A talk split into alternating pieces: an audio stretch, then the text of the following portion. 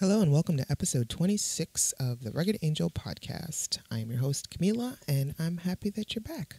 Um, I want to give some shout outs to the top five cities who have been listening to the show um, Pittsburgh, PA, Chicago, Illinois, Kyle, Texas, I'm not sure where that is, Colorado Springs, Colorado, and Mountain View, California.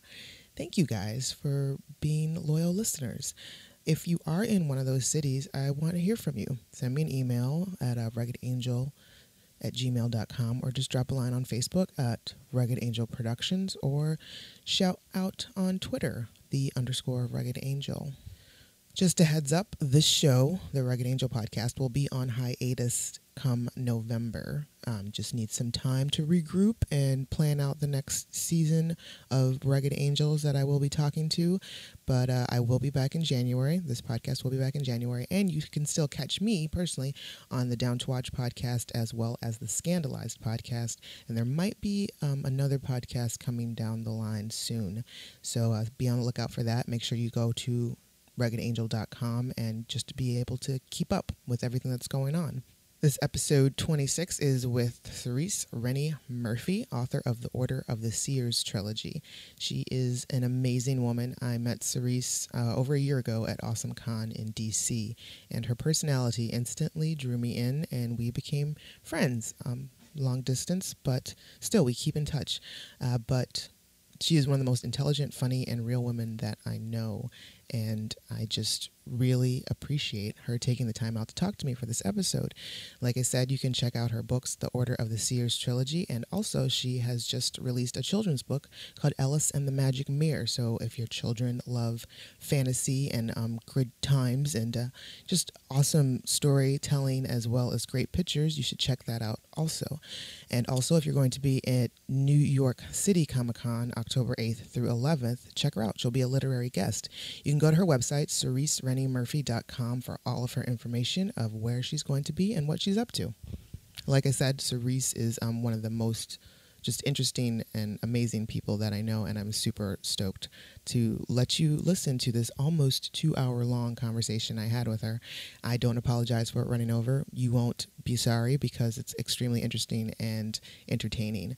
So, we're going to get into it. Enough of me blabbering. And remember, the strongest people aren't always the people who win, but the people who don't give up when they lose. Ashley Hodgkins.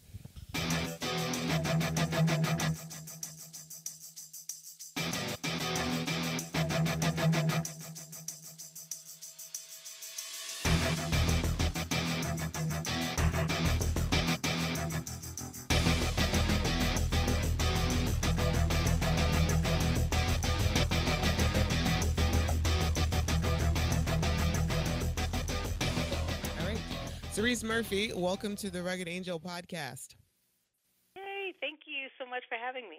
I'm oh, I'm so happy to have you on. I wish we could be doing this in person, but it just didn't. It turned out as it, it didn't work out that way. Um, Cerece is in DC and I am in Pittsburgh, but um, hopefully we will get a chance to see each other again in person soon. How are How are you doing? How's your day today? Great. I purposefully did not drive myself crazy and go overboard with like work expectations. So whenever Excellent. I can manage that, it's always a good day. Excellent. I love to hear that. So um we're just going to like have a little conversation here. We're just going to talk about you for an hour and um hopefully you're cool with that. I am. All right. Me, me, oh. me, well, tell me Sorry. about um where you grew up. Where are you from? Are you from DC oh, originally? I am born and raised. Oh wow! Yeah, it's a city I love, and um, yeah, I you know I grew up in a neighborhood that other people thought was bad, but mm-hmm. I thought it was a great neighborhood. I mean, there were always people around all the time. I didn't know that a lot of them were selling drugs, mm. but they were always around and really polite and friendly. And the reason for that was because my dad is crazy and he let all of them know that yeah that they should not approach his daughters in any other way than in you know a polite way nice. and so they did that and so i grew up um in dc in the 80s in the height of the crack trade with a mm. very sort of sheltered and idyllic kind of kind of setting in the city we could walk everywhere. You know, we'd go to the movies. We'd save our bus money and get ice cream and and just you know we said it was a, just a couple friends and my parents you know they all knew each other and i just remember the city being fully open to us and full of possibilities and because we had boundaries you know we knew what we could do and what we couldn't do we all just kind of stayed together and had a great time um and so i just grew up feeling like this was a city with lots of possibilities mm-hmm. and and i just had to sort of choose my place in the world, but that it was all there and open to me. Nice. So, what, how, do you have brothers and sisters growing up? I do. I have five siblings. Oh wow! Where do you fall yeah. in the line? I I turned out being in the middle. Uh, it's a little oh. interesting. um, yes, uh, we I have uh, five siblings, but none of us have the same mom. Okay. So, um, I met my sister, my oldest sister, when I was like four or five, and she came to live with us, and that mm. was wonderful. And then I met my oldest brother when I was around 12. I knew my youngest brother, but I didn't know he was my brother. until this is really illuminating oh. about my family life. Wow. I didn't know he was my brother. Well, I knew because we look alike, but mm-hmm. he wasn't officially my brother until later. Um, my How did you sister, meet him? How did you come across him? Um, sorry, Dad. Um, you know, we used to babysit him. Oh, okay. yes. Oh. And you know, yeah, it was a little crazy. Um, but you know, to my mom's credit, um, she always, I always wanted lots of siblings, mm-hmm. and you know, even though things were clearly complicated. Um, my mom always said, you know, it, it, this has nothing to do with the kids. Right. And absolutely. you have brothers and sisters, and you guys should be close. And we are. I mean, oh, you know, yeah, so it's wonderful. I mean, through her love and her generosity, I got to have this big family that I always wanted. Oh. Um, and you know we're really close and everybody's really close to my mom because my mom's like an angel mm. and um and so that's great my youngest sister is 10 um my second youngest is 19 and uh then from there like my old, youngest brother is 33 I'll be 43 in November. My sister, you know, would not want me to tell her age, but she's older. and then and then my brother is a little older than that. So, yeah. That's uh that's so that's wow. my family. Oh, that's a yeah. trip. But it's good that you guys are all so close, especially seeing it. It yeah, like no, it was like the age difference was it's kind of a gap in a lot a lot of the ways. Yes, but you know, with my my second youngest, you know, I I felt so grateful to be able to be a little sister to a little sister because I was always the little sister. You know what oh. I mean? So that was this whole new experience that I got to have, mm-hmm. and that was wonderful. And you, you know, I feel that way with my youngest.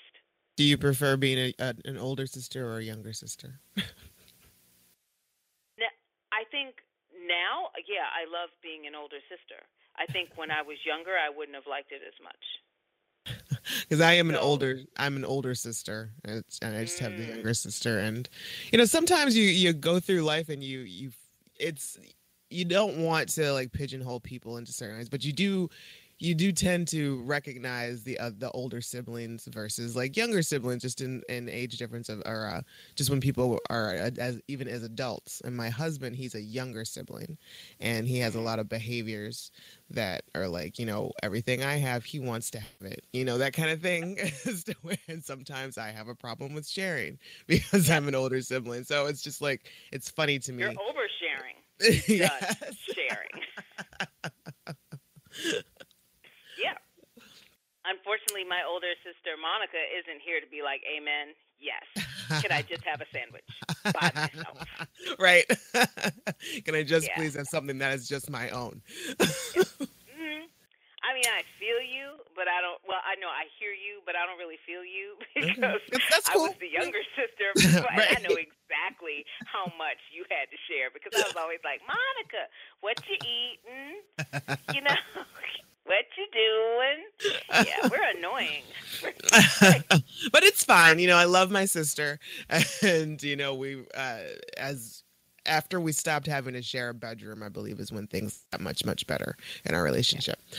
Um, so, uh, did you guys all go to the same school? Well, I know like the ten year old and the yeah other ones, but were you guys no. all the same school? Mm-hmm.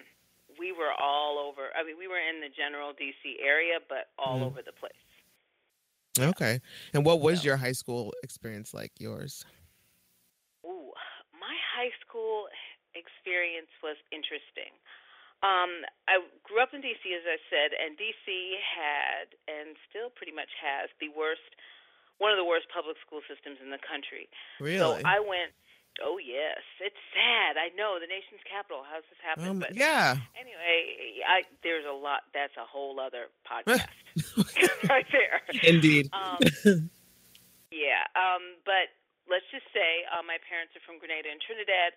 They oh. knew the Catholic school system so uh, where we lived, as I said, was sketchy uh, mm-hmm. sometimes, and so they, you know, looking at their young girls, they'd look outside and they'd see the kids, and they were like, okay, so where do they go to school?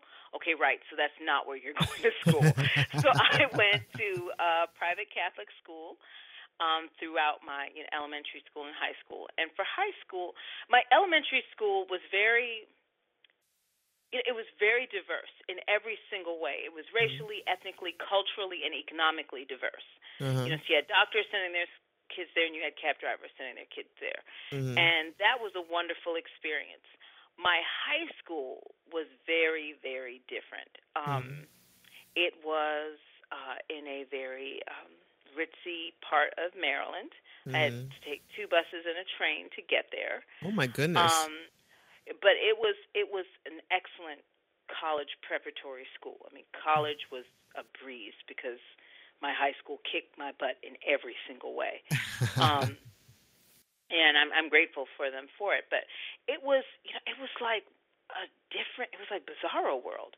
I'd never met rich people before my mm-hmm. high school. Um, or people, rich people and people who thought they were rich. You mm. know what I mm. mean? Right. Yeah. Um, absolutely. And there's a difference. Right. Yeah. Um, just enough to you got just enough to think you're rich. Uh huh. Um, I'd never met people like that. Um, these were some of the, to this day, some of the most intelligent women I'd ever met. I mean, they just, they were just so smart. And what they were worried about is whether or not they were going to marry well or whether or not you know what? You're going to get me in trouble. I can't share this podcast with anybody. By the time I'm done, oh well, okay. So, yeah, no, feel free I to never, omit anything you want. You don't have I to. Know, I'm realizing it's just it's not in me though. I'm yeah. Some of them were worried about whether or not they were going to marry well and whether or not they were going to get a Beamer or a Mercedes for their 16th birthday. Oh, sweet fancy motors. I mean, and like stressed out about it. Wow. You know what I mean? Not like yeah. Like what and what the social implications would mean if they get the the beginner beamer as mm-hmm. opposed to the other. You know, so fortunately for me, mm-hmm. you know, none of this had anything to do with me. right. Not only did I mean, not only was I not getting a car, like I wasn't even bothering to get a license because I knew the one car we had, nobody was letting me near. Exactly. So I, like, I don't have to stress out about my driver's right. I'm not getting one. That's how I felt too because I didn't even get my license until I was like 18. I was like, eh, why bother? Oh, honey, try late 20s. I was just, I, I wanted to make sure I could afford a car. it's going to be so long, you know, till I can drive. I'm right. going to have the license and forget it. So let me, let me time those together. That, that, that was my world. Nice. So I just kind of sat in the back of the classroom with this like this is just like an alien world. And I went to school with these aliens. Uh. We had lunch together, but we were not a part of the same universe. Mm-hmm. You know, so that was a really good. Uh, you know, in retrospect, I'm really glad that I took it that way. And part of why I took it that way is because by the time I got to high school, I knew who I was. Yeah, you know what I mean. That, that makes a really big difference because you could easily just like slipped into that kind of you know starting to stress yourself and you and try to stress your family out about the Yeah. same things, materialistic Yeah. things. no, it, it was it was wonderful for me. So I spent that four years being in an environment that was very rigorous and challenging. It was an all girls school, Oh, which you know was wonderful actually, and I didn't realize how wonderful until until later, until I went to college. Mhm. Um, in that there was just this this culture of excellence of women. I mean, I remember Mhm. my history teacher, Miss Cox, used to say she'd start every class with "Good morning, women." You know, and she, I mean, she's she's awesome. This little redheaded woman, you know, and she would engage us in political debate, and it wasn't if you would speak up; that Mhm. was expected. right. You know, it was what you would say and how well you would make your argument. Excellent. And that was, you know, I- again, I just took it for granted. I was like, okay, I'm here, you know, I'm, Mhm. I'm keeping up. I'm keeping up. Know, I mean, these, these girls are smart. Yeah, absolutely. But it, yeah, but it's only until I reached, you know, college and saw girls dumbing it down so that their Mhm. boyfriend wouldn't be intimidated. And I was just like, what are you doing? I know you know that answer. What are you talking about? You know, it's it's then that I realized what my high school was trying to make such a big deal about. Isn't you it know what I absolutely mean? frustrating to to watch a woman try to shrink herself or dumb herself down Oh. because of a male presence or because you know that's not what we're supposed to be about you know that kind of thing. And it, it even and you know you don't come across it as often in 2015 but it still happens and it's still hurtful. Like it actually hurts my feelings to see something like that. It does, and I have to say, it's been a while since I worked for somebody else, hmm but not that long hmm uh, ago, and I would say it's still extremely prevalent hmm in certain environments, and it is, it's hurtful, but more than that, it's just, it's mind-boggling. hmm No, because you have to be there, right? You have Right. you have to be in that meeting. You Right. know, if you're not going to be engaged, you could be somewhere else. Like literally, you should get up Absolutely. and leave and go somewhere where you are going to be plugged in. right So if you have to sit through the meeting, you got to speak up just to keep yourself awake, right? At Yeah. least that's how I am. You yeah I mean? no, I totally feel you that way yeah, you you got to just to stay awake. You're there. Otherwise, it's a complete waste of your time. Mhm. And why would you waste your time? It's the only thing that you can never get back. Right. So That's one of the that is like my plug one of my most valuable at somebody was asking Yeah. me something the other day about uh trying to advance you know and I have this job that you know it's essentially it's there for the simple fact of you know to make sure that my you know we that we have a two person income household. And so you know, I'm there and, you know, someone asked me about like doing overtime or something like that or doing extra, you know, this, that, or there. It's like, you know, my time is much more important to me than the actual like getting this so called overtime and, you know, this extra money. It's just, I just, you know, I, I come here, I do my 40 hours a week and that's it. Just let me be. Just let me peace out. And I can, so I, cause I have so many other things going on outside of this entity Yeah. that I want to, I need to concentrate on me. So yeah, so I totally get you about time is absolutely valuable. Yeah. And so it's I look at when I see that happening and I'm just like are, are you like are, why are you doing like you don't have you're here. You have to speak. like that's literally the reason why you're here. Mhm. And if even if nobody knows why you're here, like they're paying you but they don't quite know why they're paying you or you know what I mean? They think they're paying you for X, but you Right. got X, Y, and Z. Right. You, like you have to bring X, Y, and Z. Right. You know what I mean? And that's just I, I don't know. I guess it's um it's a product of my high school, but it's also a product of my parents. You know, my dad, my sister and I uh, were raised together um and it was always expected that we needed to be financially independent. We Mhm. needed to be smart. Like that's just how we were expected to do that. Even Right. if, you know, he wasn't sure in terms of how to guide us how to, Mm-hmm. he expected that. And my mom definitely was like, you know, my girls are going to do are going to go far and you you're going to get an education. I mean, that's what she, you know, crossed crossed, you know, the ocean to be. I mean, Mhm. my mom came from Trinidad at 17, Oh wow. you know, to go to get her GED and go to Howard University. Hmm. And my you said your grandmother father. Mhm. You said your, you said your father came from Grenada. Grenada. Grenada. Grenada. hmm And yeah, he came. He'll tell the story. You know, he came to this country with twenty three dollars in his pocket. Wow. So what was that a cab. culture? What was the culture like in, in your household? Um, very, you know, very patriarchal. You know, my dad was, you know, the the authority. Mm-hmm. Um, education was trump everything, mm-hmm. everything. You know, that's. I mean, my parents weren't concerned with sports. My, you know, not like you needed to get good grades. That's what you needed to do. you know what I mean? Right. and the I don't there were there was never like a a discussion about college. Like, Mhm. would you go? Like that It's- wasn't It's more like It- what college are you going to? what college are you going to, right? Mhm. And how are you going to pay for it? Right. That, that was it. You know, I mean, my dad drove a cab to put Mm. himself through uh, the School of Architecture at Howard. wow. You know, my mom worked full time and went to school part time Mm-hmm. uh, to put herself through Howard. So it was it was like you can do this.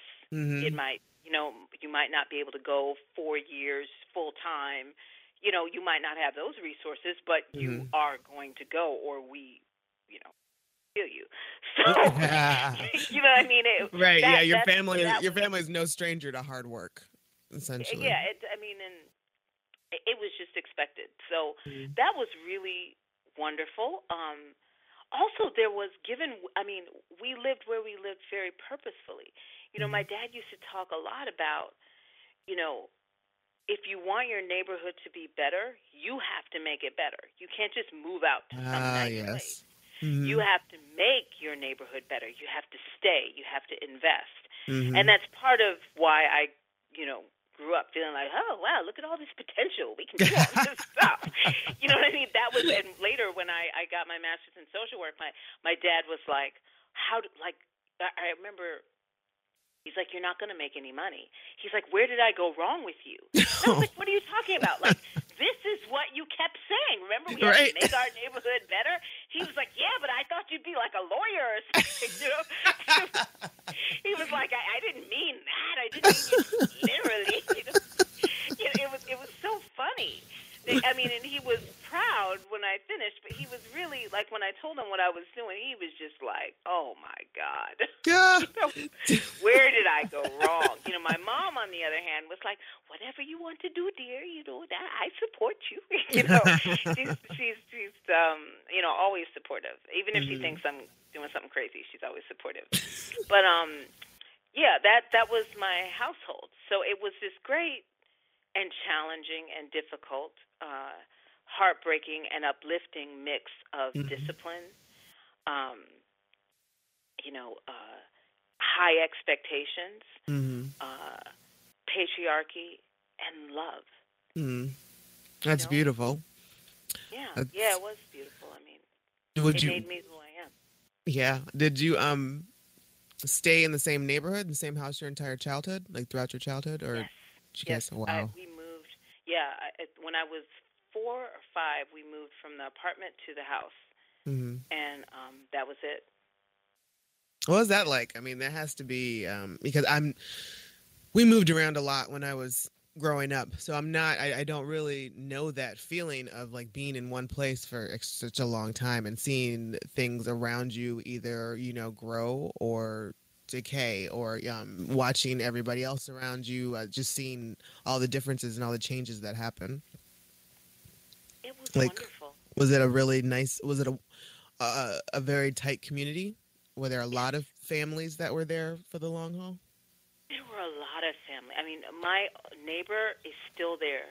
Oh wow! still there sweeping the the the sidewalk every morning. Oh, He would sweep the heart. sidewalk before he went to work. Every single morning. And I drove by there like a, a while ago, and there he was the sidewalk. I mean, he had a day job and all that, but Mm, again, that sense of this is our community. yeah. We are. We don't care what anybody else thinks about it. We are going to pick up this trash, and if you don't agree with me, well, maybe you will tomorrow. But right now, Mhm. I'm picking up this trash. Um, yeah, I mean, there are people because I when I graduated, I worked at a community. When I graduated from the school social work, my first job was to work at a community development corporation that was right around the corner from the house that I grew up in, Oh, which nice. was my perfect job. Like it's Yeah. what I wanted to do. Uh, Um, and you know, I would walk down the street. Oh, you're Mr. Rennie's daughter.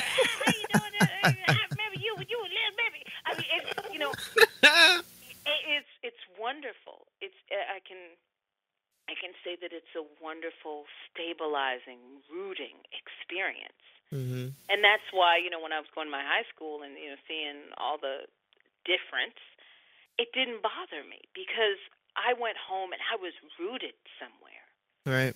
and that that's kind of I mean I went away to to college and stuff, but I always knew I would come back and raise my children here because I wanted them to have what I had, Nice. minus you Where- know the the open air drug market.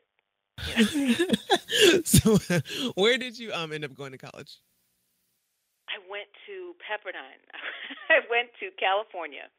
I went to quite literally California. The farthest, yeah, I went to the farthest place that I could get from my house in the continental U.S., Wow. which was my plan. was it the only school that you applied to, or were there other It- ones that? It wasn't, but it was the one I really wanted to go to. Not because I Mm. knew a whole lot about Pepperdine. Mhm. literally i i remember being with my friend uh in the college office in my high school and you know i wasn't going on any college tours you know what i mean i mean Right. everybody i knew howard howard was five blocks from me you know what i mean so right. He's I like, got that one done. Toured. yeah, I got that one. I've been there. You know, my cousins, you know, came from. Yeah, I knew that. I remember thinking, how far can I get away from uh, my home and still be one flight back to my mom? And my friend uh, said, Samiha said, well, um, we were like, oh, well, California. And I thought, okay, well, that's a big state. Like, where should I go? And she said, oh, you know, my cousin went to this place called Pepperdine. I hear it's really nice. I flipped through the Barron's Book of Colleges and I found Mm-mm. Pepperdine. I looked at the SAT, like this was the strategy. I I looked at the SAT scores. I thought, okay, I can get in. It's small liberal arts because I heard that's what you that's where you go when you don't know what you want to do. You mm. go small liberal arts school, and I applied. I had no idea what it looked like. I had, I didn't care. Wow. like, yeah, that that was me. So I applied to a, a, a couple other places, but I thought this is very far away, and I'm going to be in debt, so Mm. I might as well travel. Yeah, I guess That- so. That was it. I applied. They were the first people who wrote back. I got a scholarship, and I told mommy, I said, I'm going. Wow. She's like, wow, that's far. I said, but mommy, I can be back in one plane trip. She was like, well, okay, dear, if that's what you want to do. And Man, that that is a con- wow. She's incredibly supportive. Yeah. I know mothers that would terrified. just just cry and throw throwing a fit about that. it. Why do you want Oh, to go so far away? I kn- well, she knew why I wanted to go so far away, but uh, like I said, they, were- that patriarchy, I was really, I was, I was kind Yeah. of over it, and um, but it, it was a wonderful, it was a wonderful experience. Um, I went to Pepperdine in Southern California, um, which was different for me. I'll bet coming from DC. Yeah, yeah. in, in many, many ways. Um, I, I learned a whole new appreciation for DC. Mm. But it was great because I got to meet people I would not have met in DC, Mhm. um, and experience things and realize how much my parents had given me. Like I Wow. re- that's that's when I realized that my parents were people. You know what I Mm. mean? Mhm. you know you have that shift and Yeah. you know they taught me how to you know i knew how to wash my clothes i Mhm. knew how to cook for myself you know i knew how to get a job and and you know f- provide for myself Mhm. you know what i mean So, and I yeah, really so I'm guessing you that. like ran into folks that did not know these basic oh yeah life basic life skills Yeah. And that that does shock me. I think I may have run into some woman who was like in her 20s and didn't know how to wash clothes. And I was like shocked and appalled this. How do you not know how to wash your own clothes? I don't understand this. I mean, it's just it's and you're wondering like, how have you survived? Right. You know, but um I barely Pepperdine had- remember a time when I didn't wash my like like a maybe I was 11 when I started wa- washing my own clothes, but I just yeah, I just yeah, shocking. Exactly. Yeah. No, my son's seven. He has to bring him down Nice. I'm I'm I'm getting him ready. Get him involved in the process anyway. There you go. I mean, he has to bring 'em down, you know, the so- detergent, whatever. Yep. Yep, exactly. So, um, yeah, so that was really good. I got to travel abroad one summer to Italy, and that was my. Ooh. They, Pepperdine has uh, over, a bunch of overseas programs, and you could go to summer school for the exact same amount as if you stayed stateside if you could get your plane fare. Huh. And that's like, you know, amazing. So Yeah. I got to do that one summer, and that was, you know, life changing. That's when I realized that no, it's not just that I wanted to, you know, get away. I love to travel, and I and I got to do that. You know, we we were there, and I, we got our little Eurail pass, and you're, you know, Hmm. you're young, you're 19, you can Right. sleep on a train, right, You know what I exactly. mean? Yeah, you're fine. That's a It's like, plan. whatever. yeah, exactly. exactly. So, you know, I got to travel to Austria, you know, to to so many different places because we could get as far as we could get into Europe, and then we had to be back in Italy for Monday class, oh, even if that meant fantastic. just a 4 a.m. train to get there. So But you know, like you said, you're 19 and you can do that. that's right, you can do that. So yeah, I, I traveled um, all over the place and and just um, had a great time, and that was that was really important because then that set me up for some other things that I did. But that let me know back then that I love to travel, and Yeah, that must have been amazing. it was. Did you know? Now you, you had mentioned that you didn't know uh, what you wanted to study when you were going when on your way to to college. Yeah. So um, you just kind of went undeci- undeclared for a while, or at, at what point did you decide when you wanted to channel into social work? Is, is that Well, I I took uh, my first year, um, my first semester. I did some pretty dumb things. I took a Weeder class called Human Anatomy because I'd Mhm. always been interested in the brain and you know how people thought. And for me, I thought that meant that I wanted to be a neurosurgeon. You know, Mm. because it's the brain and you're getting in there.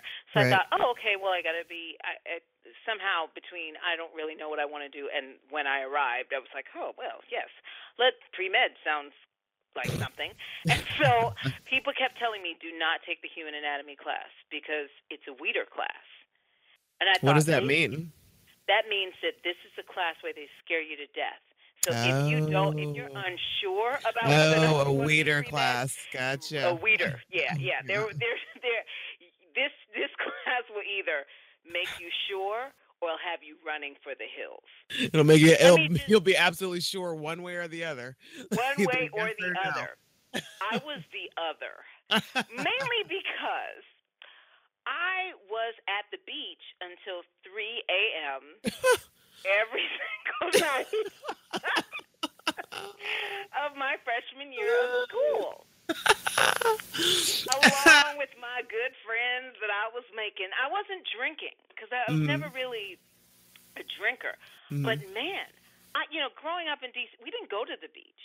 You know, I think maybe twice as a kid. So being able to see the ocean every day yeah. was amazing. And like a dummy, I set up all my classes like high school. So I had an 8 a.m. class and a 9. It was just so dumb. And I didn't listen to anybody. I was like, they just have no expectations. They can do it. Hard headed. So I signed up for anatomy, and I had my classes running from 8 a.m. to 3:30 like a fool. oh, girl. So, yes, yes, you see where this is going right away. oh my goodness. So, um, Cerece didn't really do a lot of time studying, and I might have been an incredible doctor, but I failed my human anatomy class. Four credits, big zero. And Ouch. you, yes, yes, I was on academic probation. Ooh. By the time. Yes, hun- remember I got a scholarship. Yeah. So, and not only was I on academic, like all my friends, all of us who were at the beach till three o'clock in the morning. We were all on academic probation. Christmas Mm, break came, and we were rushing home to get the mail because we didn't want our parents to know that we were about to get kicked out our first semester. Yes, dear. So, wow. Yes, that was that was my first semester at Pepperdine. Anyway, so from that experience that I could fail a class, I mean, it was shocking. Like I just figured, you know, I could kind of finesse it, maybe. Right. But you, the thing about human anatomy is it either is an ulna or it isn't. You know, Exactly. there's no- a there's ex, there's finessing. exactly a right or wrong answer. exactly There's absolutely right or wrong. Wrong answer. Yeah, so it's not like English lit where it could just be my Right. interpretation. right. So I learned that the hard way and decided ran for the hills after human Ah. anatomy. But I Nice. also took a bachelor's in psychology, uh, uh, what psychology 101 class, and I loved that. Even though I Ah, didn't yeah. study, I did really, really well. Mm. and because I, I just retained everything, you know, in Mhm. the lecture, I loved it. And so that's what got me thinking, well, maybe I'm not so much interested in the mechanics of the brain, but more Mhm. like how it how people come to the decisions they make and how, you know, how really a community like mine gets to be the way it is. Nice. And so I spent about 3 or 4 years, well, 3 years getting a psychology doing my psychology courses. And then I realized I took I think like a a social justice or something like independent study. Mhm. Um, because after my first semester, I got myself on the ball because I could not lose my scholarship no, and girl. back in patriarchy. So I was like, "Oh, wait a minute," you know, to clean my act up real quick. real quick. So I was on the straight and narrow after my first semester. So anyway, um, yeah. So I think I took that, and then I realized, you know what? I would not be a good psychologist because you have, you know, really to to to make money in the field and do well, you got to get your PhD. Mm. And I was like, I don't want to sit all day and listen to people tell me their problems. I think Mm. After six months, I'd be like, "Really? Are we still here? Okay, you need to get out of my office." And I was like, Like, "That's not Start that's shaking not people, grabbing Yes, them by the like- shoulders and shaking them. My psychologist kicked me out. I mean, I could totally see myself doing. Okay, I can't. You know what? I don't have anything else to say. You know what? I can't do this with You you anymore. Anymore. where you're wearing me out.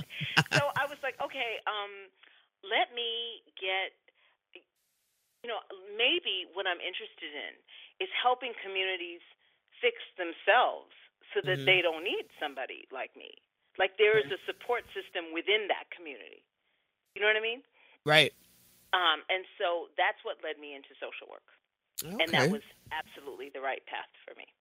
okay. so- So, um, so you got into social work. So, how did we get to an author? How did how did we come upon? Oh, that is well. It, I, I don't even know. I'm not even sure if I. I've been writing poetry since I was like 11, 12 years old. Um, Oh, okay. But I never shared it with anybody. Never wanted to. Never thought of myself as a writer. That was just sort of me expressing. Um, so social work that was really rewarding. Um, you know, I got into international development as well. That was really rewarding. I didn't have any plans of doing anything else except um, I had an idea for a short story Mhm. that was a fan fiction piece. And when was this? Um, this was 2010. Oh, oh, wow, this is fairly recent.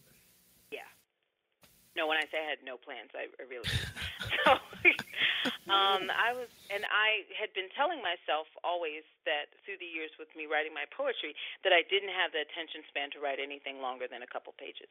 Mhm. Why I was telling myself that, I don't know. But so when I had this uh, story idea, I, the minute I'd start to think about it, I'd start shooting myself down. Oh, you can't, you know, you can't do it 3 Mhm. You don't have the attention span. Da da da da. da. And Been January first, yeah, January first, two thousand ten. I woke up in the morning, and the first thing I thought was about this story that I wanted to write, and immediately I started the tape. You can't do it. You can't. And I'm a deeply spiritual, though not at all religious person. Mhm. Um, and I just heard God say to me, "Why are you doing that?" Mhm. And I, I was in the bed for about an hour as God and I were just having this conversation about all these times in my life where a door had been opened to me mm-hmm. and I refused to go through it because of my own self doubt. Mm-hmm. Um, not just you know from a kid to like an adult. Like I remember taking you know a, a photography class, and the photography um, professor wanted to enter one of my photos in a show, and you know I wouldn't give it to her. What? Because I was like, no, it's not good. It's not good.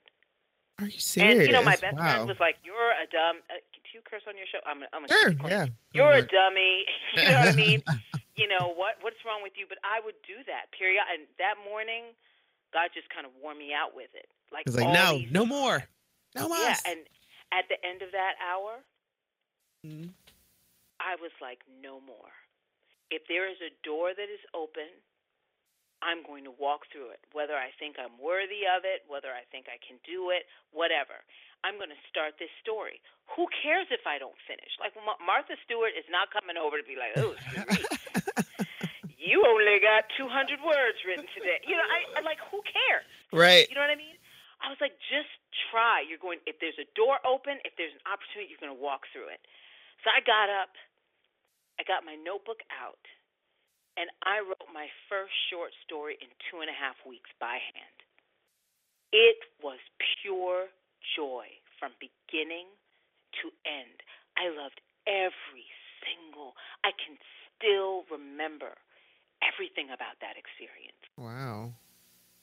It was and wonderful. You, so, hmm? and go ahead. No, so I posted. I found somebody to help me edit it. She said she liked it. I was like, wow. Because the cherry, the cake, the frosting was writing it. Mm-hmm. So when I turned over, and somebody else said that that was just like a cherry. But the right. true joy, and this is still true for me, the true joy of what I do is that I love it. Mm. I'm so grateful. Like uh, you know, with the last Order of the Seers book, I couldn't wait to finish it because I couldn't wait to read it. like I and see how it ended. You know what I mean? Yes. I knew, you know, that I had the bare bones of how it would end, but like the how, the writing, I was just the characters are always surprising me. I am the audience. That's and fantastic. sort of the conduit. But it, it's just so I couldn't wait to finish it because I really wanted to read it. Uh-huh. And that it, that has not changed at all. It it's, it just gets more and more true the more you know external things and other things happen. So yeah, so she right, I was like, oh wow, that's cool. And you know, so I posted it and people got it. They liked it. Mm-hmm. And I was just like, wow, this is so much fun. Too bad I'm not a writer. yeah. Wrong. Yeah, I seriously said that. and um, so my my friend, who my editor, said, "So what's next, Cerece?" And I said, "Oh, nothing. I'm not a writer. You know, I, that was just like the, my one shot. I blew my wad. You know, I don't have anything else. You know what I mean?" I, Mm. and I really didn't think that anything was going to happen until six months later. I was washing the dishes, and I got this vision. I mean, really, as I was washing the dishes, I saw this man walking towards me. He had this cataract film over his eyes and ash blonde hair, even though he was a black man from Tanzania. I knew mm-hmm. that he was a seer. I knew that he was enslaved for that ability. I knew that there was an organization called the Guild. I had that name as I was washing the dishes that was using this drug called Liridium to access his powers and control him. And I knew that, like that word was there. Hmm. I, and this whole world came to me as I was washing the dishes. And wow. I have been a sci-fi fan since my mom took me to see Empire Strikes Back in the theater when I was, you know, 7 uh-huh. Like I, Yoda was my first crush. Like that solidified sci-fi for me It's like the the height of storytelling. And I mean that. You know, okay. I, nothing gets me like a sci-fi story.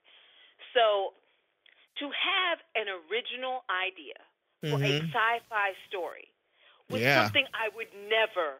You know, God knows how to speak to me. You know, right. if He'd give right. me a, something else, I'd be like, "Oh, well, that's somebody else to write that." But I was like, "Oh my God!" This is you know, I mean, I just, I would never let that go.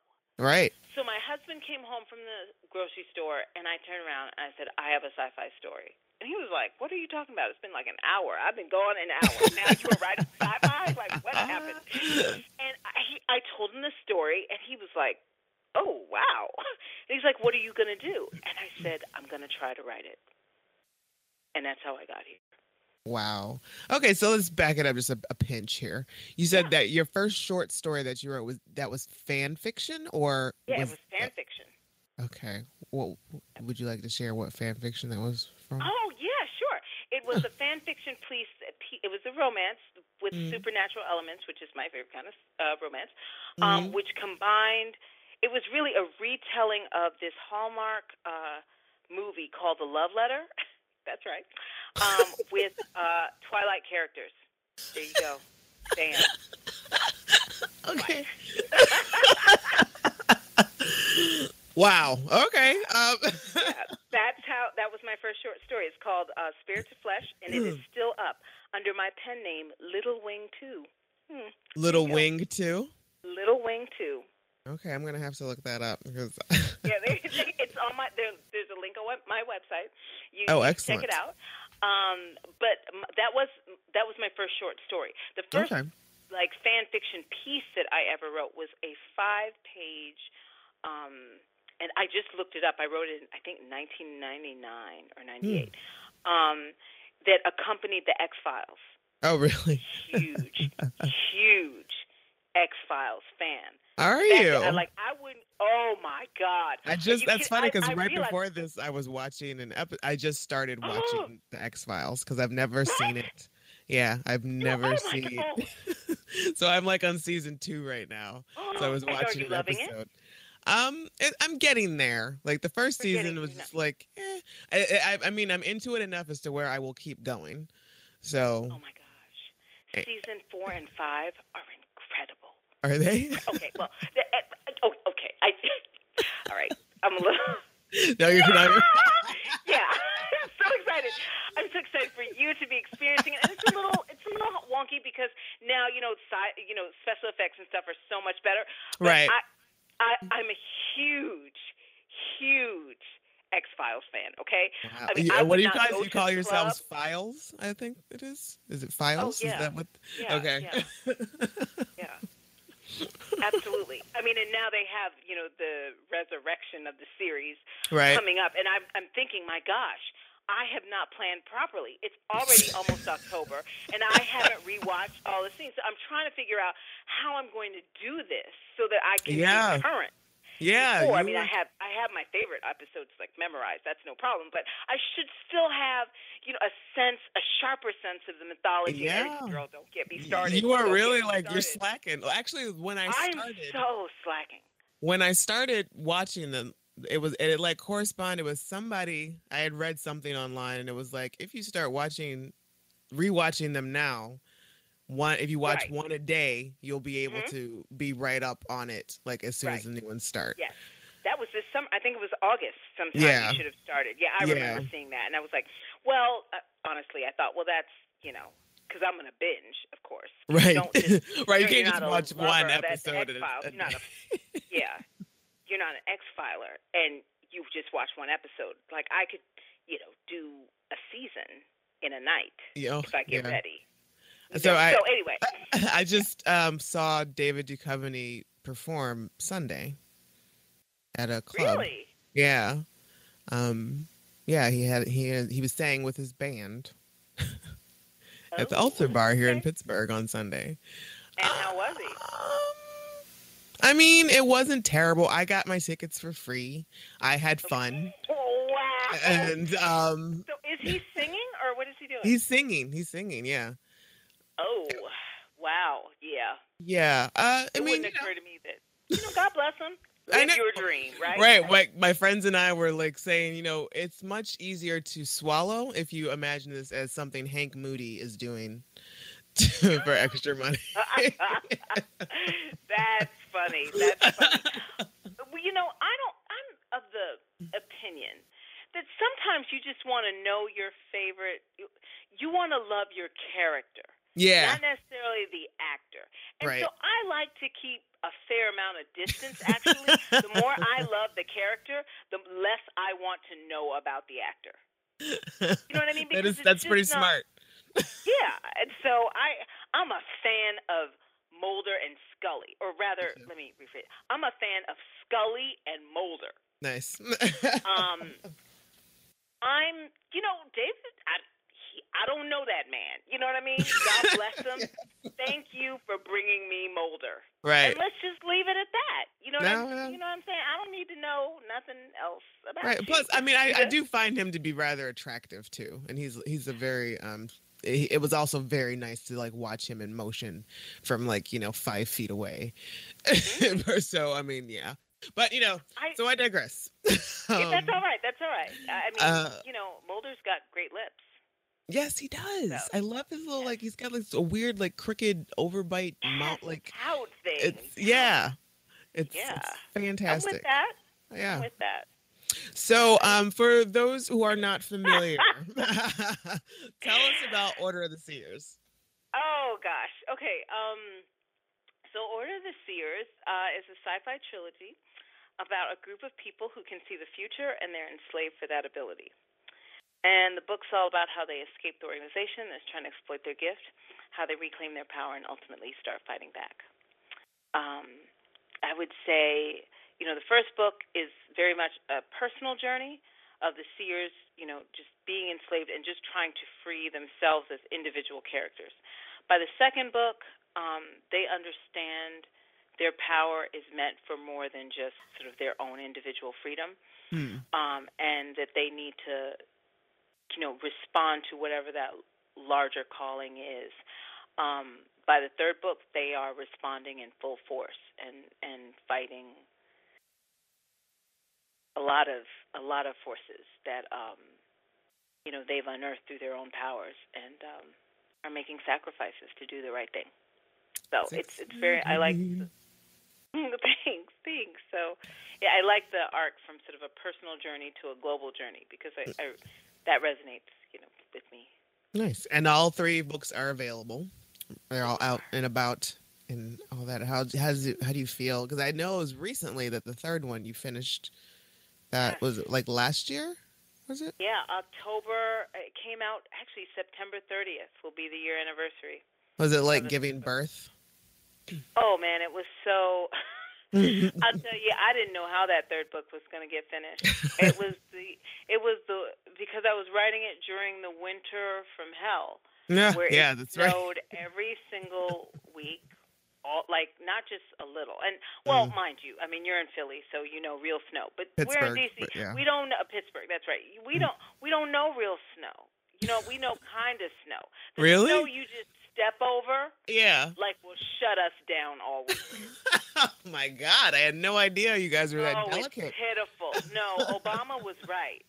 When remember that first term, and he said something. He's like, "Schools are closed. Y'all need to toughen up." And everybody in DC was like, "Yeah, he was right.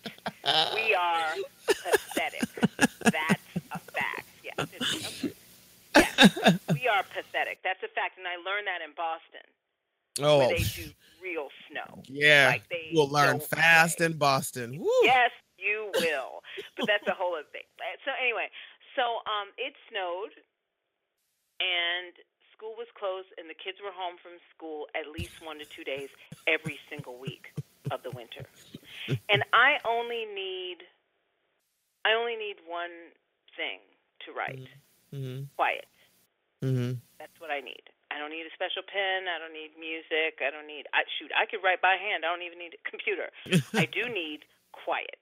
mm And when your kids are home, two to three, you know, at least two days every week, you can't get any quiet, and um, things get backed up. And you uh, literally, I mean, I was sad, I was mad, I was depressed, I was angry, I was, I mean, I was just beside myself because I really felt, and nobody was pressuring me. It's, you know, I'm my worst, I'm the worst boss Mhm. I've ever had, um, by far. Yeah. I'm the worst boss I've ever had. You know, it's just this sense of, you know, I've I've I've written a second book and I left it at a cliffhanger. And I just felt, you know, I hated doing that, but I just couldn't write the third book quick enough. And so it was just pressure. Like I don't want to keep people waiting. I don't want to keep people waiting. And I'll tell you, the worst. There's something worse than waiting as a reader. It's making people wait as a writer. Oh yeah, Uh, it is the, and I will never do it again. I have a two-part space opera that I've planned. I've already outlined it, and I can tell you right now, it will not be released until both are written. I don't care How if long- it takes me ten years. How long was it between book two and three? A year. Oh wow. Yeah, I mean, I I don't write quickly. Mhm.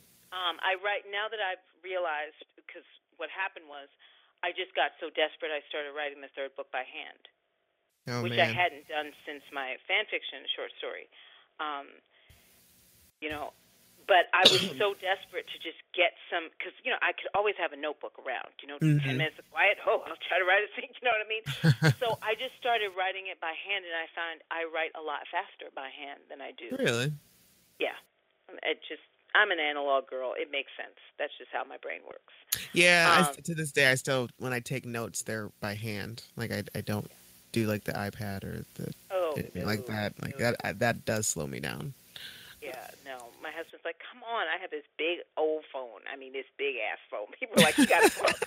and, you know, I but I carry around my a little notebook.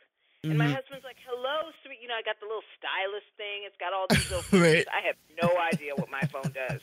It answers calls and I get emails. There you go. Anything else? I, I can't help you. But I, I mean, I, it's just, yeah, it's not right unless I'm, you know, hearing, I'm feeling that drag of the pen on the paper. That Mm. makes sense to me. So, in desperation, I started writing it by hand. Um, and I wrote a lot faster. And I went on vacation with my husband and um, wrote five chapters in five days. Ooh. Now that never like I'd be glad. My normal pace is a chapter a week, Really? and I and I think I'm booking. Yes, if I can get a chapter a week, you know. Um, and it's not necessarily long chapters. I don't really like long chapters either. So I mean, we're not talking about a tome here, but you know, I'm I'm like, woo! I'm really excited if I can knock out a chapter a week. So to write five chapters in five days, Yeah, man. just it. I yeah, I was like, see, You must have been doing like happens when I'm Rocky. Yeah, So like doing the like- Rocky celebration. Da, da, da, da. Yeah, exactly, exactly. So, um, yeah, it was I, and it was a mad dash to the finish line, Mm. and it was um. I learned a lot from that experience. Let's just put it that way. I will not do that to myself again Mm-hmm. because Well- it didn't allow me to enjoy the journey of Oh. completing something that meant and means so much to me. Mm-hmm. You know. Well, you got her done. Mad race. Yeah, but I got, Got it it done. done. And congratulations on that. Thank you. Thank you. You know, so that's like one book alone, but a trilogy, man, and a, and it's just yeah, yeah, I, I am in awe of you to be able to do such a thing. And now you have moved on to ch- a children's book, um, Yes, Ellis and the Magic Mirror. Yep. What is Yep. this about? Oh, um, Ellis in the Magic Mirror is about a little boy who finds an ancient uh, magical mirror uh, and discovers that there are trolls at his school uh, hiding out and trying to stop children from learning.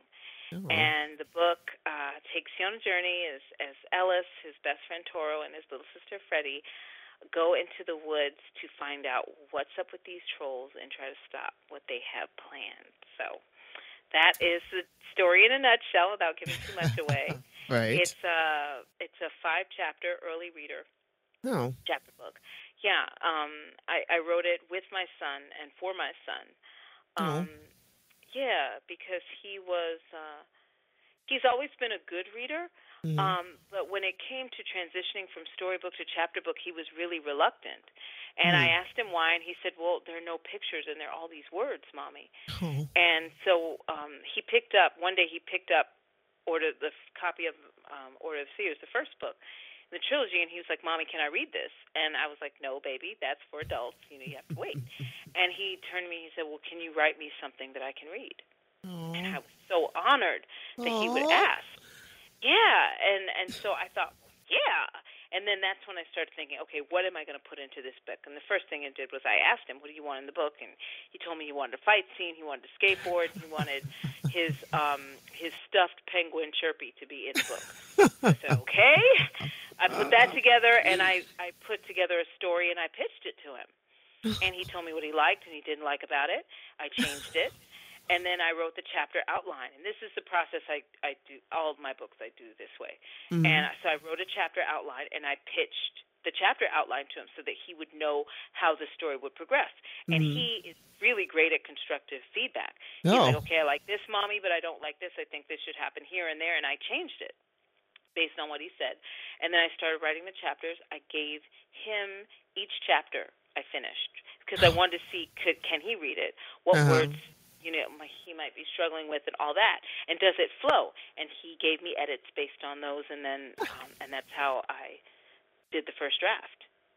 Oh Yeah, my god. so- That is so great. I love Oh, was- I love everything about that production story. it was a wonderful experience, and it continues to be. You know, then I worked with um, a wonderful illustrator by the name of Greg Garay, and he um, he he was willing to work with me, and REA uh, approved all the character sketches, hmm and he picked the cover, and uh, he helped design the uh, trolls and what they look like. Because Greg had one idea, and then I showed it to REA, and REA was like, "No, why can't they look like this?" And Greg was like, "Oh, well, how do you mean?" And REA described it, and Greg changed it. You know? Oh. Yeah, so it was it was it was really really great. It was a really great experience. Um, so we're Uh, it's a five part series. Okay, I was just gonna ask already you. asking me. Yeah, he's already, he's like, "Where's my where's the next book, mommy?"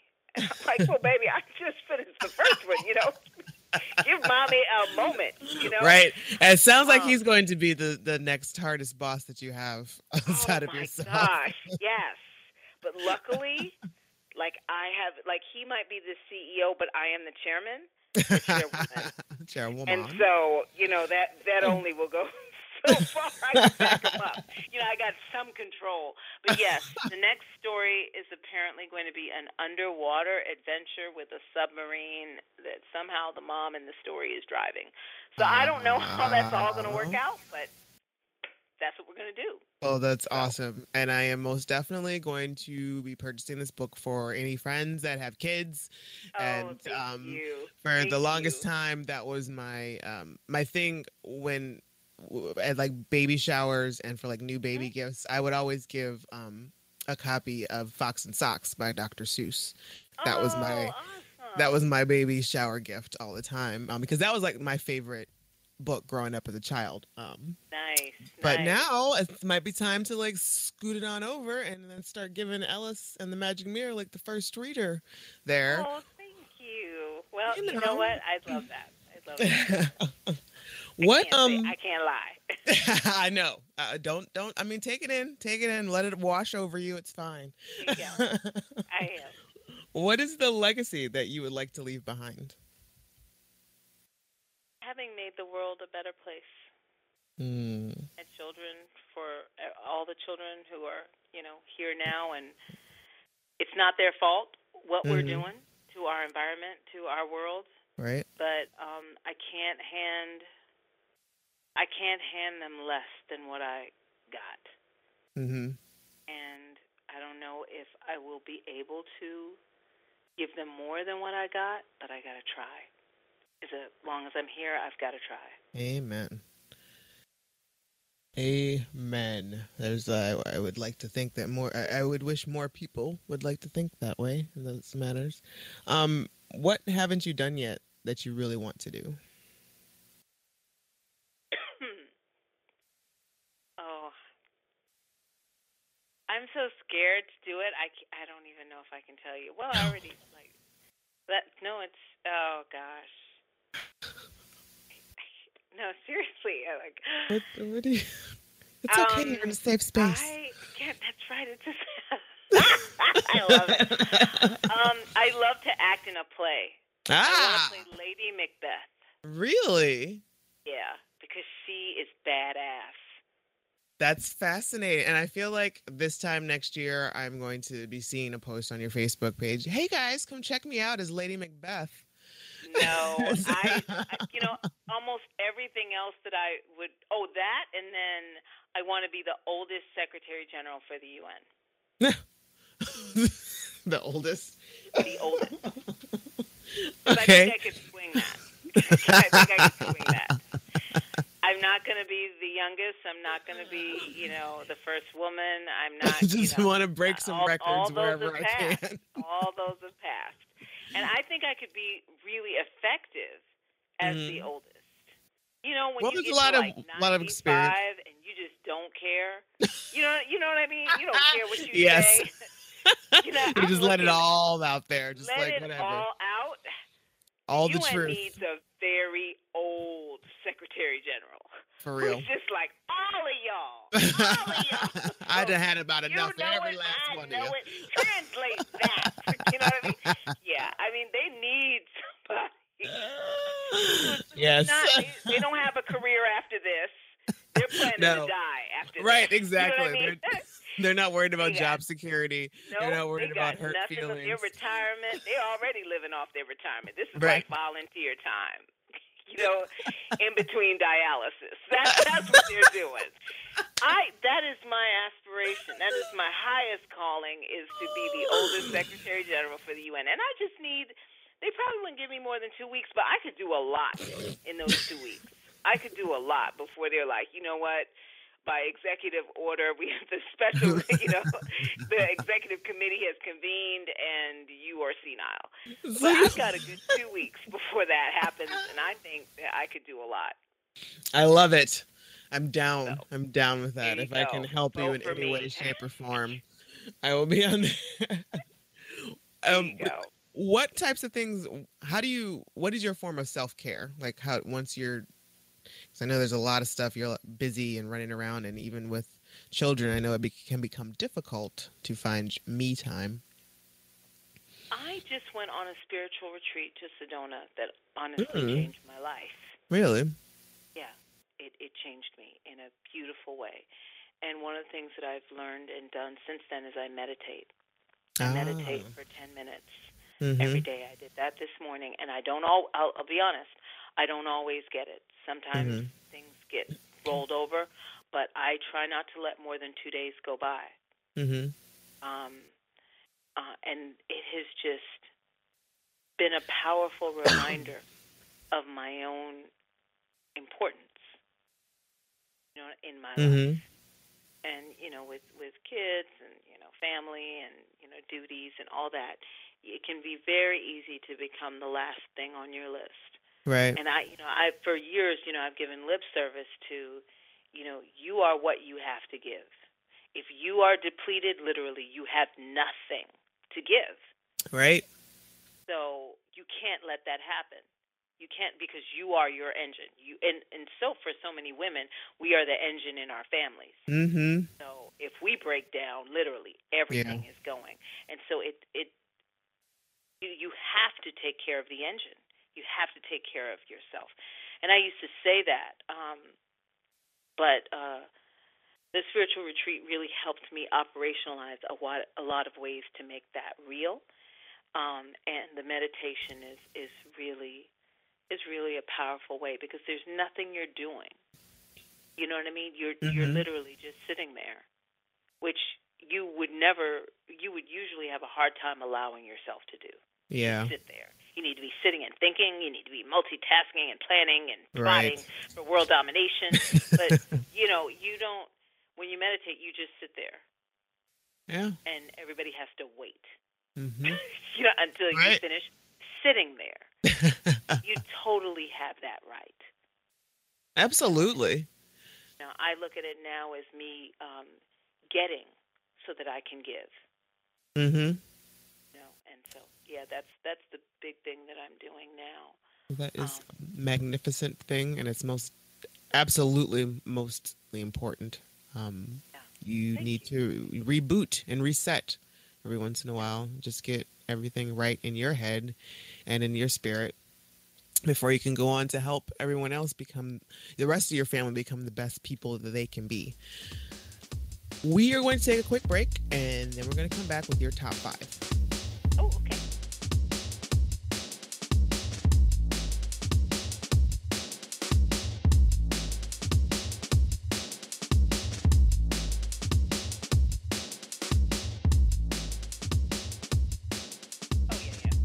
Okay, we are back, and we are going to get into our top five. I have asked Cerece to compile her list of top five sci fi films because she is apparently a sci fi geek. Is that correct? Is that correct? I am and proud.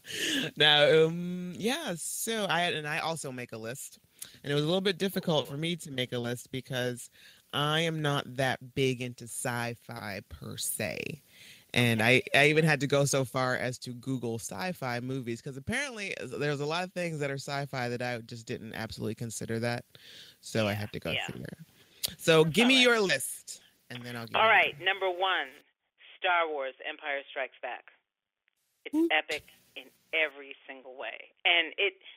I, I my list is is um, not just sci-fi movies, but like the sci-fi movies that changed me, that had a real Okay. impact on kind of who I am, and yeah, uh, Empire Strikes Back. I mean, the whole Star Wars, you know, mythology was powerful for me. It influenced, you know, so many things, so many of my even spiritual beliefs. Um, Oh wow. were influenced by yeah no it, it was it was pivotal for me so definitely star wars empire strikes back two the matrix first movie i mean the other you know i i enjoyed them all but i will never forget being in the theater and watching that first three minutes Mm. i mean it was just game changing i mean Yeah, I don't really remember that. I don't remember that. I've only seen The Matrix it's one right. time. I did see it in the Oh. theater. oh okay it's all right it's all right it's all right we'll, we'll get you there can We'll we get can we still there. be friends? yes, we can. My best friend oh, called a lightsaber a lasso. I Oh, was no. just like, how? Yes. Wow. was, and she's my. I mean, luckily we've known each other since we were five, and we're seven days apart in our birthdays. Oh, I was man. like, I might disown you. What did you just say? She was like, Oh, Cerece, just calm down. I'm gonna So, need you to step out of my presence for about five minutes now. basically, basically. I need some alone time. I need some alone. You need to. She needs a timeout. Forget Right. me. She should be banished. And I realized I hadn't been a good friend because good friends don't let you know. Let friends call a lightsaber no. a lasso. Exactly. Exactly. But I blamed her first. So yeah. The Matrix, the first three minutes, it was just mind blowing. I mean, I loved everything about that story. Um, and, and it was just, yeah, it was just thought provoking. Uh, visually, it was something I hadn't seen before. You know, I, I love the diversity in it. So, Mhm. um, and as that continued throughout the whole uh, series, so I loved it. I absolutely loved it. Um, Lord of the Rings No. and I'm gonna have to say the whole thing. I own the extended edition DVDs. I own the movie versions. Uh, we quoted Lord of the Rings during our wedding ceremony. Shut Um, up. Uh, yes, yes. that is My husband and I adorably geeky. I to- love it. Oh, thank you. Think that's a compliment. I don't know how you meant it, but I'm gonna. No, it's definitely a, yeah, no, because that would be something that like I actually um compared. Have you seen the show Psych on USA? Oh, I've heard of it, but I. Well, I actually like my husband. I love that show, and I actually like quoted that or like referenced it in our wedding vows. So I There you know. I know what you're There you saying. know. You know. See, you have the geek in you. I, yes, I get it. it out. It out. Yes. So, um, my husband and I watched the on the phone. We did a like Lord of the Rings date, watching the extended edition, which is over three hours. on the phone. Like no problem on the phone because he was in Philly at the time. oh, And anyway, yes, and we were we're just anyway. Peter Jackson's a genius. Uh, I love him. so, um, and you know, I had not before I saw Fellowship. I had not read the books, which is crazy. oh really? Uh, somehow I missed, you know, Cerece and her cluelessness. But let me just say that when, after my friend Mikey was like, "They're books," and I was like, "What?" I ran out and I bought the two towers, just the two towers. I don't know if I was being cheap or what, but anyway, I devoured that book. My car broke down. I called my mother. I was like, I need you to take me to the bookstore. I'm at the end of two towers. I need Return of the King. And she, my mom came and got me That like a grown so cute. woman and got Return of the King. We didn't even talk. She dropped me off. I was like, "Thank you, peace." I'm in the middle of reading, and I, I think I read it. And it was just anyway. So, Lord of the Rings. yes, lots of pathetic little tales. oh man, I love it. This is I the love real it. Cerece. The real. the really real. Anyway, um, Inception. I Mhm. love. I'm a Chris Nolan fan. Word. But I thought he did something with Inception that was truly. I love stuff that's thought provoking, that's that's, Mhm. Mind bending and challenges your perception of reality. And The Matrix did that for me. Inception did that for me. Um, Lord of the Rings. I think what I loved about it, it is just it's just an epic story. You know what I mean? That it love and friendship and yeah, yeah. So I love that. Um, okay, so I'm at four. All right, I'm just gonna keep on going because hey, go ahead. Um, I'm gonna say Blade Runner for my fifth, just because I remember my mom took us to see Blade Runner in the theater when we were probably too young to see it. She thought it was, I think mom didn't really know what it was because I just remember her through the movie go, "What is this? oh my God, what is this?" And she kept turning to me like, "What is going on?" I'm like, "Well, right now, what's happening is he doesn't know that she's." A, I mean, like I was there. explaining to my mom what was going on with Blade Runner.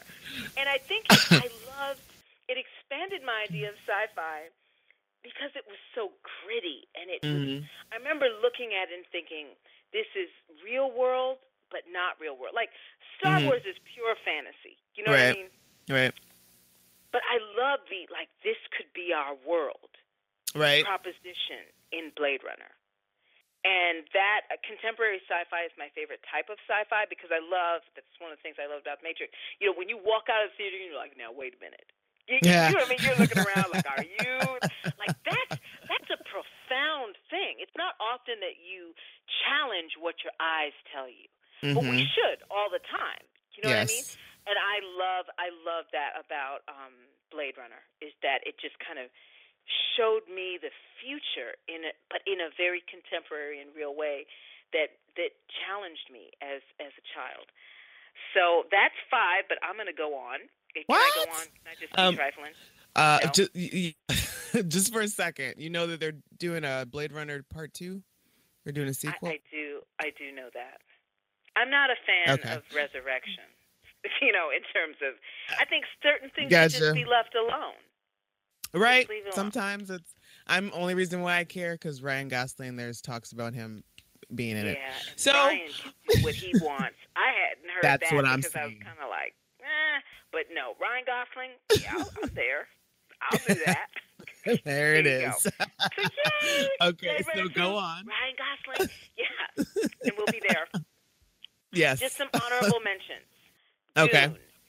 Now I Mhm. know that Dune is one of my favorite books. I mean, it's top Mhm. two. It's that and Octavia Butler's Wild Seed in terms of like pivotal sci-fi literature for me. I know the ABBA soundtrack like really got people off, and Sting was in it. It didn't even matter.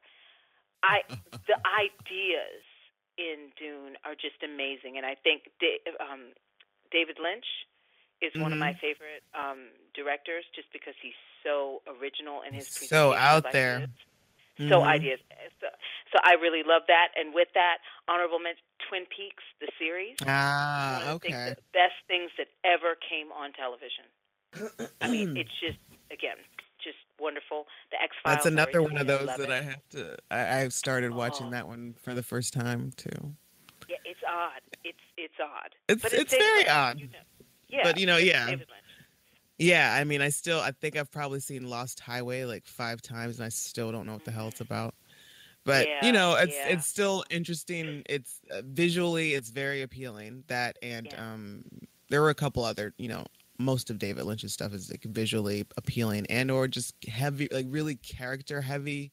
Like really strange character heavy, which is Yep. I enjoy that. If I don't, I, even if I don't really know what's going on in the story, like I enjoy learning who these weird ass characters are. Yes. yes, absolutely. So I will stop there. So you're Okay. not that bad a guest. There you go. no, it's it's good. That was good. Sometimes you need an honorable mention or two because you can't you make do. your entire list. Um, well, Oh, my list was a struggle, but I, I found I found five that I really dig. Um, Inception, also on my Yeah. list. Um, Yep. I absolutely loved that movie. That movie was fantastic. I loved the visual effects. I loved Yeah. like the going um into this the dream, into the dream, into the dream, and it was just. I mean, I love the fight choreography. That was like the scene with uh, Joseph Yeah. Gordon-Levitt on the walls. Oh the- my gosh. Yeah. so crazy. Like I was, ugh, yeah, I loved everything about that, and even like how every, like the whole white scene in the snow and all, yeah. So that I- and I'm also a Christopher Nolan fan, so Yeah. that was great. Um, Donnie Darko. Mm, That's yes.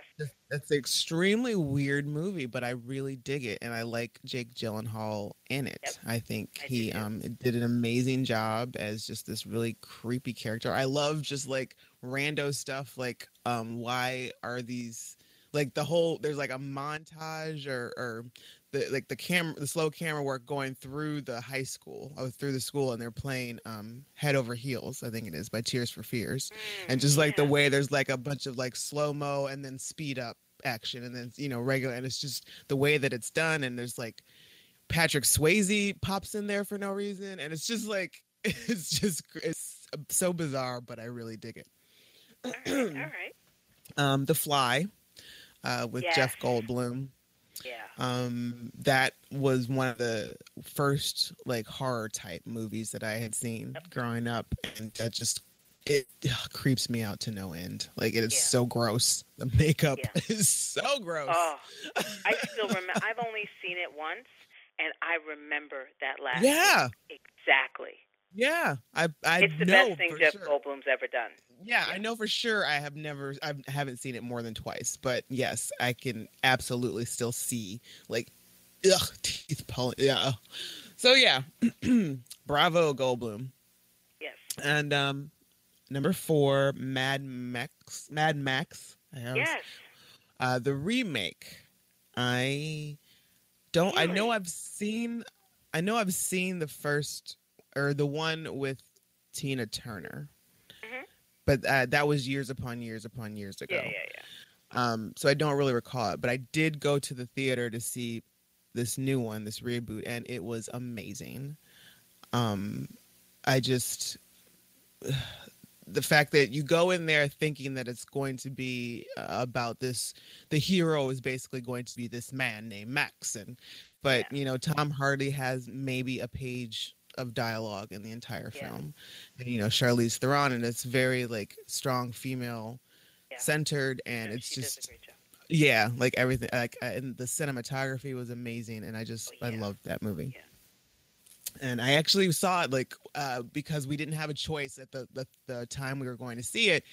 We had to watch it in 3D, and usually I'm anti 3D, but even 3D, it was fucking awesome. like I just, it was just amazing. Like I really got into it. Can And I then ask last- you why you're anti 3D? Oh, I'm sorry. Um, no, uh, that's um, like way back when. Remember when we used to get like those 3D the the paper glasses? You yes, know when 3D I remember was. them. So I I think maybe the first one I saw was like maybe Jaws or, or something, or maybe it was like a horror, like one of the old like Frankenstein movie or Elvira episode or something. I don't remember exactly what the first one was I saw, but I do remember that experience, and I really dug it. I liked it, Yeah. you know, when I was a child, and that was great. And then when the resurgence, when you know, like maybe ten years ago, when they were like, "Ah, we're bringing back 3D," Yeah. and they did Avatar. I was I saw that in 3D and I and I just didn't enjoy it at all. I felt kind of like nauseous about it afterwards. oh wow. I, I didn't I didn't like it. And then I saw Fright Night in 3D um, because I had like free passes or something and it, but it was 3D. So I saw it and it was like the 3D was there was no use for it. It was just put in there to just to say that it was 3D, you know? And I and I hate like wasted three, you know? Like it's just like just doing it just to say you're doing it. Like this is absolutely unnecessary. The movie was fine without it. So, yeah. And you know when you watch the the movie non 3D, you can absolutely see where Yeah. the 3D is supposed to be. So that just Yeah. kind of bugged me. But yeah. Yeah. Okay. I understand. I'm in agreement actually. Cool. And lastly, Star Wars, um, the original, uh, because that I'm not. I wouldn't call myself like a huge Star Wars. I, I couldn't tell you facts or figures about the movies. I, I remember them coming out when I was little, and I remember seeing them. I remember playing, like recreating. Like I, we didn't have the action figures or dolls, but like my neighbors and I, we would like play like Princess Leia and Luke, and you know, you know that's what we would be imagining ourselves as we're like running around through the backyard and stuff. And so that just kind of had a, a really big impact on my childhood. And for that, I appreciate those movies. And, I, and I'll, I'll still watch like Star Wars, Return of the Jedi, and Empire Strikes Back. But those re those, I guess what they're Mhm, called, Yeah. the first ones now. They're the, they're, and I tried to watch two of them, and I was like physically angry. Wow. I was, you wouldn't I call like- yourself a fan. Right, Like, exactly. I, I mean, a like hardcore stood- fan. exactly. I like stood up in an outrage. Oh, what is this? Wow. yeah. Yeah. My feeling on those, I've watched them all because I had to. Um, Mhm. You know, I, I just, yeah. Someone asked me, uh, you know, oh, well, what are you looking forward to in the new Star Wars? And I was like, it doesn't really. I mean, I, I can tell you what I want to see, but it doesn't even matter. Like, I'm going. That's Mhm. that's just, you know, I'm brand new Right. Star Wars. Yeah, Anyway, no, I'm, so- we'll definitely go see it because I know my husband's pretty geeked about it. So Yeah, I mean, I'll definitely like go see it. Well, JJ JJ won't do a terrible job. We know. that. no, right. You know, it might not be what you want, but it's not going to be like, oh my god. you know what I mean? This is terrible. So uh, that's you know that's good enough for me. Um, especially after the most recent Star Wars, where you're just like, wow, wow, this is this is kind of bad. you know, but I don't I don't watch them. I mean, my husband will still watch some of them, but I I I saw them. You know what I Mhm. mean? They are now they're in my mental Rolodex, but I Right. yeah. I'll probably never watch them. We own them. Now, so, have you watched them in order that they're supposed to be? Like, no. this No. okay. 'Cause I was just wondering. Well, no, no, that's not true. That's not true. Once I finished watching episode 3 Mhm. and I was so disappointed that I was Mhm. like, okay, Cerece, this is not the real Star Wars. And I turned on the new ones, and I, I was back. I was back because because I had to. I had to cleanse my palate of the new ones by watching all of the old ones. So, yes, Yeah. I did do that once. Yeah. It's And is okay, that is it? I- I mean, yeah, I don't know. I, I I don't know. One of these days, I will do that just to see how the story goes, because I'm just kind of Yeah, it- interested in in how it flows. If we were you- to have seen it, you don't need to. Uh, you don't. You don't. it doesn't to. mean anything really. Like it's really pointless. No, you you know what? Because that's not what you love, and if particularly if physical anger was something you experienced, don't take yourself through that, girl. Just go ahead and stick with what you love. You know? Just let it go. It's fine. Yeah, you don't have to. You can love the things that you love about it. You're allowed to do that. You know what I Okay. mean? I, I'll I'll accept that. All right, and so before I let you go, there is one more thing. I have this book called Four Thousand Questions for Getting to Know Anyone and Everyone, and I pull a, a, a question out at random, Oh, and I'm going to ask you that question. Yes, yes, Are you ready? I am. Where did you get engaged, and how was the marriage proposal made? Oh wow. Um, I got engaged at this restaurant in D.C. Uh, it was uh, Spanish Taverna. I can't remember. I remember Taverna was the last uh, part in the name of the restaurant.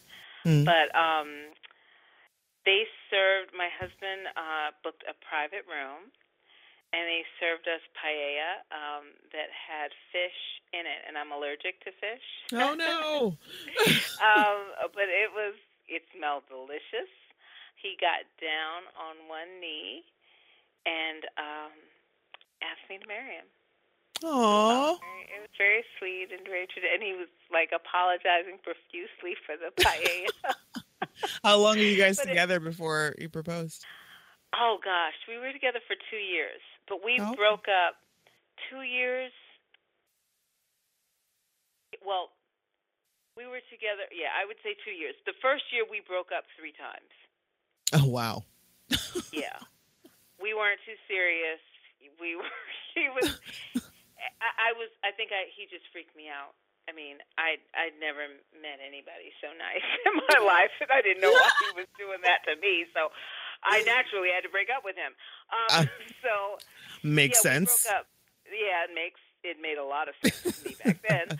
Um, yeah, so for a year uh, we kept breaking up and getting back together uh, because he was so nice, and we eventually, after a couple months, like we'd call each other, and I was like, "Why did I break up with you?" He's like so nice, and we get along so well. And anyway, so we end up getting back together. But that finally we broke up for the third time, and and we thought, okay, this is ridiculous. This is it. And then uh, he came over uh, Thanksgiving and basically gave me the riot act about like what a bad girlfriend I was. And Ooh. I, for some reason, I was in a mood to listen. Mm. And so I let him go on, and I was really pissed. And then I went into my kitchen, and I was like, okay, breathe. And I came back, and I was like, okay, here's where you're right, and I'm sorry, but here's where this you're putting your stuff off on me, and Mm. you need to deal with that. And we ended up having this great conversation. We got back together, we got serious, and we got That's about a year and a half after that. that's wonderful. I love a good it- love story. Oh, I'm glad that was a good one. It's a funny one, I think, but uh, it, it that's good too. So yeah, that's. so No, I dig origin stories. It's it's, Oh, it's good to know like Well, that. you're good at them. I see you got me talking, girl. I have stuff I had stuff about in years. well, thank you, and thank you for joining me. Um, we've reached our time. Thank you so I much. really- We're- wonderful. I I agree. I absolutely love it. And I can't wait to hang out with you when a microphone is not recording what we're saying and to just chill and just talk and talk and talk. Yeah. Where can the good people find you uh, on your websites and Twitter and things of that nature and buy your books? Everything's available on Amazon, but you can start at my website. Uh, it's www.cerecerenniemurphy.com. And um, if you're interested in, if you want a child to check out the Ellis series, uh, Ellis and the Magic Mirror, you can go to theellisseries.com. And that's a kid friendly site. There's no adult content at all in it, but you can always start at www.cerecerenniemurphy.com and go from there. On Twitter, I'm Cerece R. Murphy. And uh, let's see, on Facebook, Cerece Rennie Murphy. I have a Facebook page. Um, I don't uh, post often on Facebook, but what I post is me. That's what I care about. so, All right. Um, and as usual, you can uh, check out ruggedangel.com for all sorts of content on me. And you can follow me at Twitter at the underscore rugged angel on um, iTunes, SoundCloud. That's where you can get the podcasts. And thank you for tuning in. And until next time.